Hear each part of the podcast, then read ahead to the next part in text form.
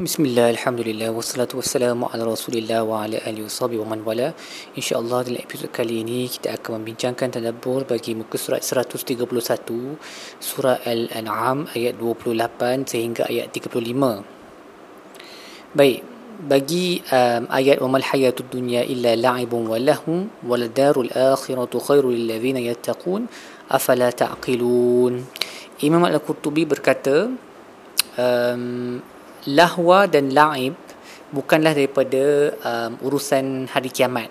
Kerana hakikat la'ab main-main adalah sesuatu yang tiada manfaat padanya dan hakikat lahu ialah apa yang melalaikan dan um, hari kiamat kehidupan di hari kiamat objektif hari kiamat semua benda yang berkaitan dengan hari kiamat dia terkeluar daripada dua perkara ini main-main ataupun melalaikan. Maka Ibnu Abbas lah berkata inilah kehidupan orang kafir kerana dia um, dia menghabiskan masanya dalam gurur dan batil dalam uh, deception okay, penipuan dan juga kebatilan. Manakala untuk orang beriman pula uh, hidupannya kehidupannya diliputi dengan amal yang saleh dan tiada tiada pula lahwan walaiban tiada, tiada pula perkara yang melalaikan dan juga main-main So lahwan ni dia daripada perkataan yang sama yang kita baca dalam surah At-Takasur yang kebanyakan kita sudah pun hafal Alhaakumut Takasur kan. Telah melalaikan kamu uh, kerja berlumba-lumba untuk memperbanyakkan uh, perkara-perkara material di dunia ni seperti hart, seperti harta, status, anak pinak dan sebagainya. So itu perkataan laha tu, lahwan tu uh, benda yang melalaikan ini tidak bermakna orang beriman langsung tidak boleh terlibat dalam perkara-perkara yang merehatkan akal um, sedikit uh, bermain-main, beriadah dan sebagainya. Boleh semua tu tetapi dia tak patutnya occupy most of the time lah. Sebab kalau kita terlalu banyak uh, uh, spend time menghabiskan masa dalam perkara yang main-main, beriadah all the time sahaja, kita akan terpesong dan lupa kepada hari uh, akhirat.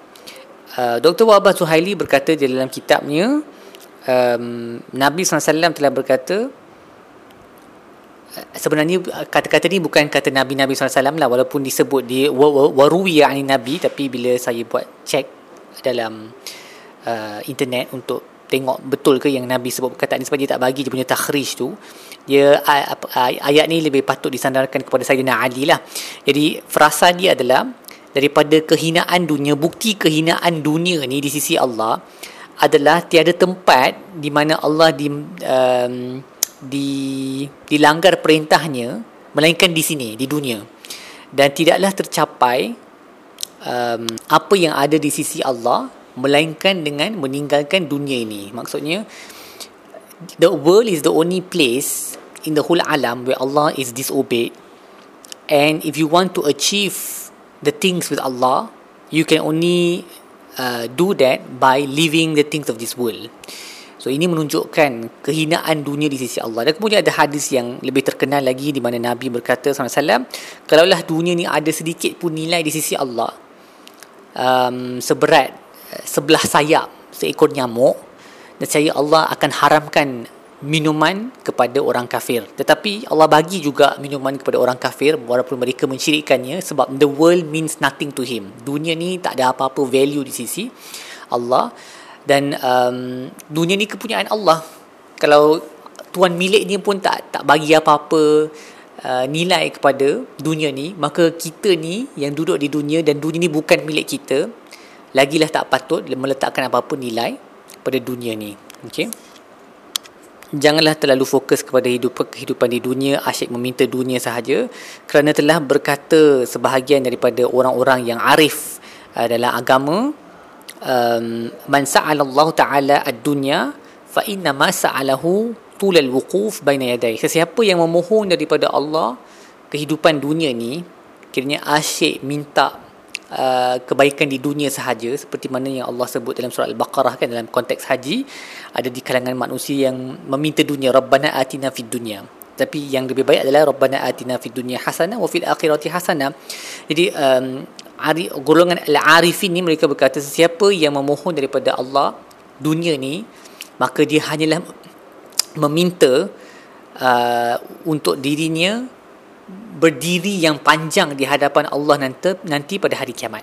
Uh, so kalau kita banyak memohon kehidupan dunia, then we have to be prepared for a long standing in front of Allah on the day of judgment. Kena bersedialah untuk berdiri hadapan Allah untuk masa yang lama uh, untuk dipersoalkan tentang bagaimana kita menggunakan segala nikmat yang telah diberikan sumlatus aluna yauma idzin anin naim mereka akan dipersoalkan tentang semua nikmat yang telah mereka uh, diberikan Kemudian bagi ayat qad na'lamu innahu la yahzunuka alladhi yaqulun fa innahum la yukadzibunaka walakinna adh-dhalimina bi ayatillahi yajhadun. Allah berkata, kami tahu wahai Muhammad bahawa uh, pendustaan mereka dan kata-kata mereka menyedihkan kamu. Tetapi ketahuilah bahawa mereka bukannya mendustakan kamu, tetapi orang zalimin sebenarnya uh, mendustakan ataupun melawan ayat-ayat Allah. Jadi ini adalah ayat yang memberi consolation kepada Nabi SAW bahawa mereka sebenarnya bukan benci kat Nabi, mereka benci kat ayat-ayat Tuhan. Dan Ibn Taymiyah berkata, um, Allah menafikan pendustaan daripada mereka dan uh, mengisbatkan juhud. Uh, um, juhud ni lebih kurang samalah juga dengan pendustaan maksudnya mereka menolak menolak ayat-ayat Allah Sedangkan kita tahu bahawa mereka banyak berdusta dengan lidah kan. So Allah kata mereka tak menurut fa innahum la yukadzibunaka they are not denying you. Tetapi kita tahu daripada sirah mereka banyak mendustakan Nabi SAW jadi jadi apa maksudnya? Apa maksud kata-kata Allah ni bila kita sebab nampak macam ada percanggahan kan? Sebenarnya tak ada percanggahan. Yang Allah sedang bagi tahu kita adalah yang mereka mereka sebenarnya um, mendustakan dengan lidah sahaja. Tetapi hati mereka tahu yang uh, apa yang dipersembahkan itu adalah kebenaran. Okey? Um, dan kita ada bukti ini daripada sirah bagaimana uh, orang Quraisy tertentu tahu yang apa yang Nabi sebut itu adalah kebenaran tetapi disebabkan ego mereka mendustakannya. So ini maksud ayat dia. Mereka menolak ayat-ayat Allah. Mereka sebut mendustakan walaupun mereka mendustakan dengan lidah. Sebenarnya hati mereka tak dusta because they know that is the truth. Tapi mereka reject. Mereka tolak juga um, ayat tersebut. Mungkin point ni agak confusing sikit sebab perkataan um, takzib dengan juhud ni dia lebih kurang sama tapi dia ada perbezaan. Takzib ni adalah kita berkata seseorang itu menipu. We make somebody a liar. Juhud ni adalah rejection. Kita tolak apa yang dia sebut. Uh, jadi uh, itulah perbezaannya adalah ayat ni Allah kata mereka mendusta mereka menyebut bahawa kamu ni uh, menipu. Dan memang mereka sebut dengan lidah mereka bahawa nabi adalah seorang penipu uh, seorang majnun dan sebagainya.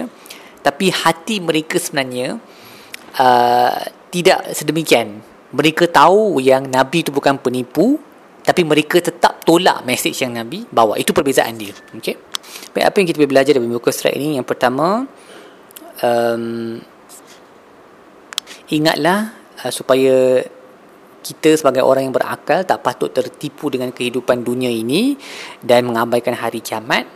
Uh, always have that in mind because that is better for us. Itu lebih baik bagi kita sebagai seorang hamba untuk fokuskan um, usaha kita, mental kita ke arah hari kiamat dan bukan kehidupan material dunia ini. Seterusnya ingatlah uh, bahawa nabi-nabi terdahulu pernah didustakan. Jadi kita janganlah rasa uh, hairan kalau bila kita buat dakwah orang tak terima kita punya dakwah tu. It's a natural thing that has been happening for thousands of years. Memang manusia begitu perangainya. Uh, seterusnya um, bergegaslah melakukan amalan yang salihat, tambahkanlah uh, tambahkanlah solat nafilah contohnya solat sunat, okey. Uh, ataupun kalau ada ibadat yang kita terfikir-fikir nak buat uh, dan kita asyik menangguhkannya buat dengan segera supaya kita tak jadi di seperti mereka disebut dalam ayat ni hatta idza ja'atuhum sa'ah apabila datang kepada mereka uh, hari kiamat baktatan secara tiba-tiba qalu mereka berkata ya hasrat ya hasratana ala ma faratna fiha. Betapa kami telah uh, kami kesal kerana telah mengabaikan tanggungjawab kami di dunia ini wahum yahmiluna awzarahum ala zuhurihim dan mereka akan mengangkat dosa-dosa mereka di atas belakang-belakang mereka. So they neglected. Uh, mereka mengabaikan usaha untuk membawa bekal pada hari kiamat. Jadi kita pun jangan begitulah. Kalau ada benda yang kita terfikir nak buat benda baik buat sahaja. Dan kalau dah buat tambahkan lagi supaya kita tidak rasa kesal pada hari kiamat. Seterusnya um, nasihatilah mana-mana daripada kawan-kawan ataupun ahli keluarga yang sedang mengalami um, kesuksahan ataupun apa-apa musibah supaya bersabar. Um, kerana para rasul terdahulu pun telah bersabar dan apabila mereka bersabar atas um, mudarat yang ditimpa ke atas mereka akhirnya bantuan Allah sampai juga Baik setakat itu saya dah tadabur kita bagi muka surat ini insyaallah kita akan sambung dengan episod-episod yang lain. Ala sayyidina Muhammad wa ala alihi wasallam. Walhamdulillahirabbil alamin.